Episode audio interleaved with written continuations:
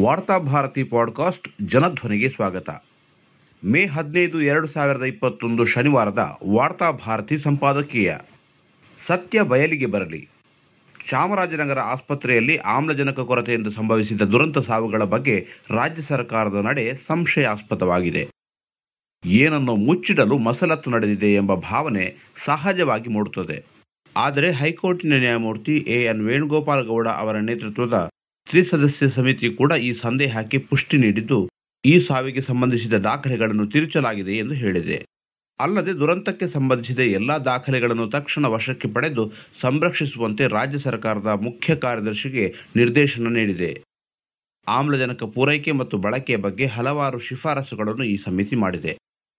ಚಾಮರಾಜನಗರದ ಸರ್ಕಾರಿ ಆಸ್ಪತ್ರೆಯಲ್ಲಿ ಆಕ್ಸಿಜನ್ ಕೊರತೆಯಿಂದ ಮೃತಪಟ್ಟವರ ಸಂಖ್ಯೆ ಇಪ್ಪತ್ನಾಲ್ಕು ಅಲ್ಲ, ಮೂವತ್ತೇಳು ಎಂದು ಈ ಸಮಿತಿ ಮೂವತ್ತೊಂದು ಪುಟಗಳ ಪ್ರಾಥಮಿಕ ತನಿಖಾ ವರದಿಯಲ್ಲಿ ತಿಳಿಸಿದೆ. ದುರಂತಕ್ಕೆ ಚಾಮರಾಜನಗರ ಜಿಲ್ಲಾಧಿಕಾರಿಯೇ ಕಾರಣ ಎಂದು ಈ ವರದಿಯಿಂದ ತಿಳಿದು ಬಂದಿದೆ. ದಾಖಲೆ ತಿದ್ದಿ ಪ್ರಕರಣವನ್ನು ಮುಚ್ಚಿ ಹಾಕುವ ಯತ್ನ ನಡೆದಿರುವುದು ಈ ಸಮಿತಿ ನಡೆಸಿದ ತನಿಖೆಯಿಂದ ಸ್ಪಷ್ಟವಾಗಿದೆ. ಈ ದುರ್ಘಟನೆಯ ಕುರಿತು ಏಕಕಾಲದಲ್ಲಿ ಐದು ತನಿಖೆಗಳು ನಡೆಯುತ್ತಿವೆ. ಘಟನೆ ನಡೆದ ತಕ್ಷಣ ಐಎಎಸ್ ಅಧಿಕಾರಿ ಶಿವಯೋಗಿ ಕಳಸದ ನೇತೃತ್ವದಲ್ಲಿ ಪ್ರಾಥಮಿಕ ತನಿಖೆಗೆ ರಾಜ್ಯ ಸರ್ಕಾರ ಆದೇಶ ಮಾಡಿತ್ತು. ರಾಜ್ಯ ಮಾನವ ಹಕ್ಕುಗಳ ಆಯೋಗ ಕೂಡ ಸ್ವಯಂ ಪ್ರೇರಣೆಯಿಂದ ತನಿಖೆ ಕಾರ್ಯವನ್ನು ಕೈಗೆತ್ತಿಕೊಂಡಿತು. ಈ ಮಧ್ಯೆ ಆರೋಗ್ಯ ಇಲಾಖೆ ಆಂತರಿಕ ತನಿಖೆಗೆ ಮುಂದಾಗಿತ್ತು. ಈ ನಡುವೆ ಸಂವಿಧಾನದ ಇನ್ನೂರ ಇಪ್ಪತ್ತಾರು ಅನುಚ್ಛೇದದ ಅನ್ವಯ ತನಗಿರುವ ಅಧಿಕಾರವನ್ನು ಬಳಸಿಕೊಂಡು ಹೈಕೋರ್ಟ್ ಮಧ್ಯಪ್ರವೇಶ ಮಾಡಿ ರಾಜ್ಯ ಕಾನೂನು ಸೇವೆಗಳ ಉಸ್ತುವಾರಿಯಲ್ಲಿ ಹೈಕೋರ್ಟ್ನ ನಿವೃತ್ತ ನ್ಯಾಯಮೂರ್ತಿಗಳಾದ ಎ ಎನ್ ವೇಣುಗೋಪಾಲಗೌಡ ಮತ್ತು ಕೆ ಎನ್ ಕೇಶವನಾರಾಯಣ ಅವರನ್ನೊಳಗೊಂಡ ತನಿಖಾ ಸಮಿತಿಯನ್ನು ನೇಮಿಸಿತ್ತು. ಹೈಕೋರ್ಟ್ ಮಧ್ಯಪ್ರವೇಶದ ಸುಳಿವು ಸಿಗುತ್ತಿದ್ದಂತೆಯೇ ರಾಜ್ಯ ಸರ್ಕಾರ ನಿವೃತ್ತ ನ್ಯಾಯಮೂರ್ತಿ ಬಿ ಎ ಪಾಟೀಲರ ನೇತೃತ್ವದ ತನಿಖಾ ಆಯೋಗ ರಚಿಸಿ ಆದೇಶ ಹೊರಡಿಸಿದೆ.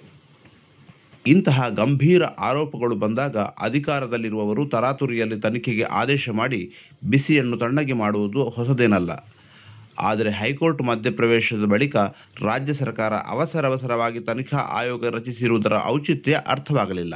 ಹೀಗೆ ಏಕಕಾಲದಲ್ಲಿ ಐದಾರು ತನಿಖೆಗಳು ನಡೆದು ತನಿಖಾ ವರದಿಗಳಲ್ಲಿ ಭಿನ್ನಾಭಿಪ್ರಾಯ ಉಂಟಾಗಿ ದುರಂತಕ್ಕೆ ಕಾರಣರಾಗಿರುವ ಖಳನಾಯಕರು ತಪ್ಪಿಸಿಕೊಳ್ಳುವ ಸಾಧ್ಯತೆಯೂ ಇದೆ ಎಂಬುದು ಕಾನೂನು ಪರಿಣಿತರ ಅಭಿಪ್ರಾಯವಾಗಿದೆ.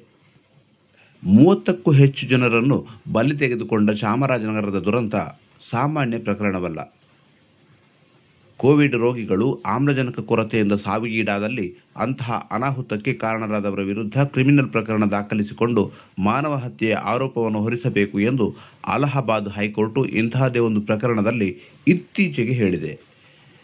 ಚಾಮರಾಜನಗರದ ದುರಂತದ ಹಿನ್ನೆಲೆಯಲ್ಲಿ ಹೇಳುವುದಾದರೆ, ಕೋವಿಡ್ ರೋಗಿಗಳ ಚಿಕಿತ್ಸಾ ವ್ಯವಸ್ಥೆ, ಕೋವಿಡ್ ಎದುರಿಸಲು ರಾಜ್ಯ ಸರ್ಕಾರ ಕೈಗೊಂಡ ಕ್ರಮಗಳು, ಆಮ್ಲಜನಕದ ಬೇಡಿಕೆ ಹಾಗೂ ಪೂರೈಕೆ ವ್ಯವಸ್ಥೆ ಜಿಲ್ಲಾಡಳಿತ ಹಾಗೂ ಆರೋಗ್ಯ ಮಂತ್ರಿಗಳ ಮೇಲಿನ ಕರ್ತವ್ಯ ಲೋಪದ ಆರೋಪಕ್ಕೆ ಕುರಿತಂತೆ ಎಲ್ಲ ಅಂಶಗಳ ಬಗ್ಗೆ ತನಿಖೆ ನಡೆದು ಸತ್ಯ ಹೊರಗೆ ಬರಬೇಕಾಗಿದೆ. ಹೈಕೋರ್ಟು ತನಗಿರುವ ಸಂವಿಧಾನದತ್ತ ಅಧಿಕಾರವನ್ನು ಬಳಸಿಕೊಂಡು ಈ ದುರಂತ ಪ್ರಕರಣದ ತನಿಖೆಗೆ ತ್ರಿಸದಸ್ಯ ಸಮಿತಿಯನ್ನು ರಚಿಸಿರುವಾಗ ರಾಜ್ಯ ಸರ್ಕಾರ ಗಾಬರಿಗೊಂಡು ತರಾತುರಿಯಲ್ಲಿ ಆಯೋಗವೊಂದನ್ನು ನೇಮಕ ಮಾಡಿರುವುದು ಶಿಷ್ಟಾಚಾರಕ್ಕೆ ಮಾಡಿದ ಅಪಚಾರ ಎಂದು ಹೈಕೋರ್ಟು ಈಗಾಗಲೇ ಅಸಮಾಧಾನ ವ್ಯಕ್ತಪಡಿಸಿದೆ. ಲೋಪಗಳನ್ನು ಮುಚ್ಚಿ ಹಾಕಲು ನಡೆದ ಹುಣ್ಣಾರವಿದು ಎಂಬ ಭಾವನೆ ಸಾರ್ವಜನಿಕರಲ್ಲೂ ಮೂಡಿದೆ. ಏನೇ ಇರಲಿ, ಸರಕಾರ ತಪ್ಪಿತಸ್ಥರನ್ನು ರಕ್ಷಿಸುತ್ತದೆ ಎಂಬ ಸಂದೇಹ ಜನರಲ್ಲಿ ಮೂಡಬಾರದು. ಈ ಮಧ್ಯೆ ಐಎಎಸ್ ಅಧಿಕಾರಿ ನೇತೃತ್ವದಲ್ಲಿ ನಡೆದ ತನಿಖೆಯ ಆಧಾರದಲ್ಲಿ ಯಾವುದೇ ಕ್ರಮಗಳನ್ನು ಕೈಗೊಳ್ಳುವುದಿಲ್ಲ ಎಂದು ಹೈಕೋರ್ಟಿಗೆ ರಾಜ್ಯ ಸರ್ಕಾರ ಹೇಳಿರುವುದು ಶ್ಲಾಘನೀಯವಾಗಿದೆ.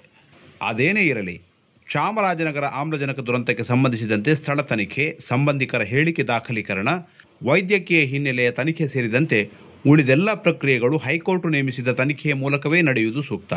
ಮುಂದೆ ಇಂತಹ ದುರ್ಘಟನೆ ಸಂಭವಿಸದಂತೆ ಸರಕಾರ ನೋಡಿಕೊಳ್ಳಬೇಕು.